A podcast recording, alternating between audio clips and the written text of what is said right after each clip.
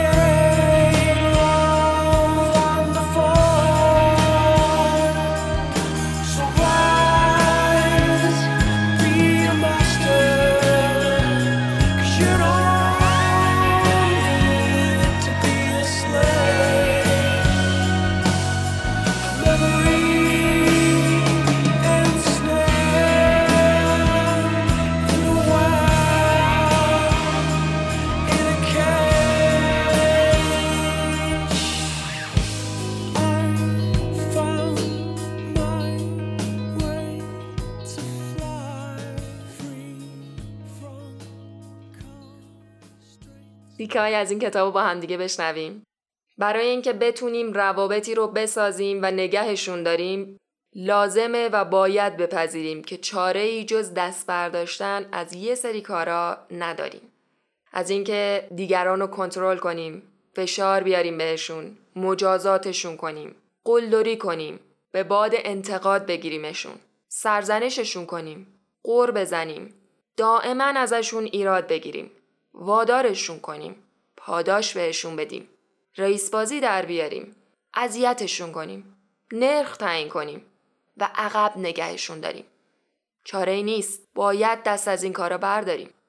به جای این رفتارهای مخرب باید انتخاب کنیم که به دیگران اهمیت بدیم. بهشون گوش بدیم. حمایتشون کنیم. مذاکره کنیم. بهشون شجاعت بدیم. دوستشون داشته باشیم. بپذیریمشون.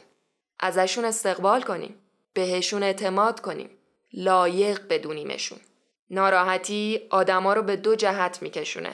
دسته اول مربوط به آدمای ناراحتیه که سعی می‌کنن به دوران خوشحالیشون برگردن. من این دسته از آدما رو اینطوری تعریف می‌کنم که اینا می‌خوان از طریق برقراری روابط لذت بخش با آدمای خوشحال به خوشی گذشتهشون برگردن.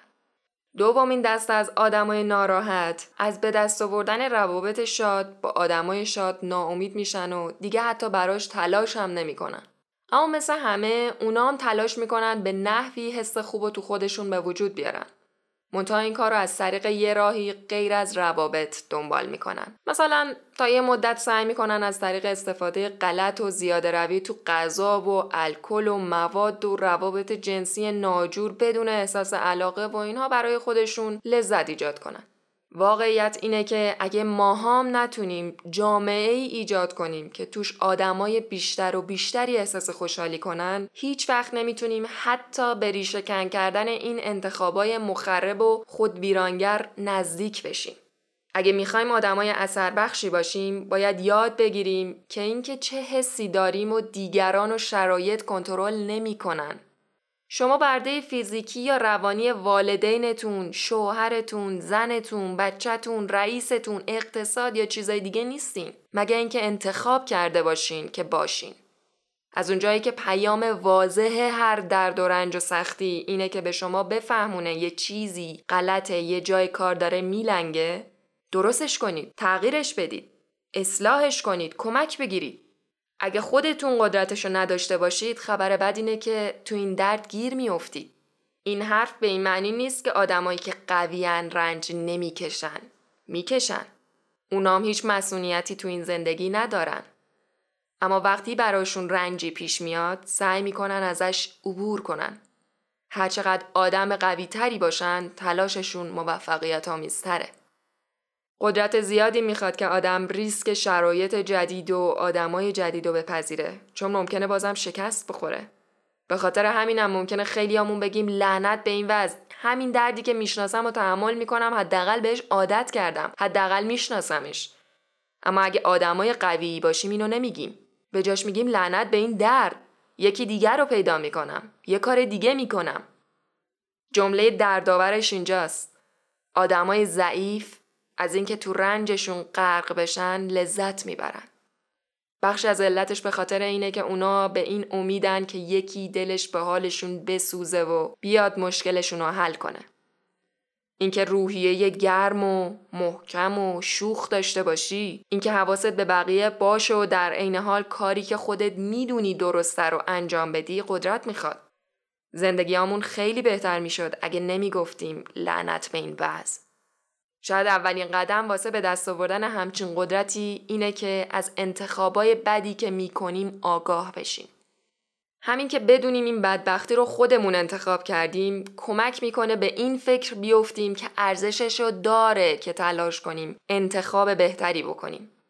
اگه باور دارید که این مشکل فقط مختص شماست و شما هم هیچ کنترلی روش ندارید وقت خبر بد اینه که هیچ وقت تو زندگی قرار نیست چیزی بیشتر از اون چیزی که تا حالا به دست آوردین و به دست بیارین.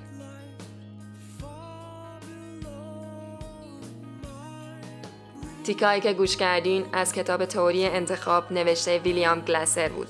امیدوارم از خوندن این کتاب لذت ببرید. تو قسمت بعدی پادکست یه فنجون کتاب میریم سراغ کتاب خودت را به فنا نده نوشته گری جان بیشا. متشکرم که به این قسمت گوش کردیم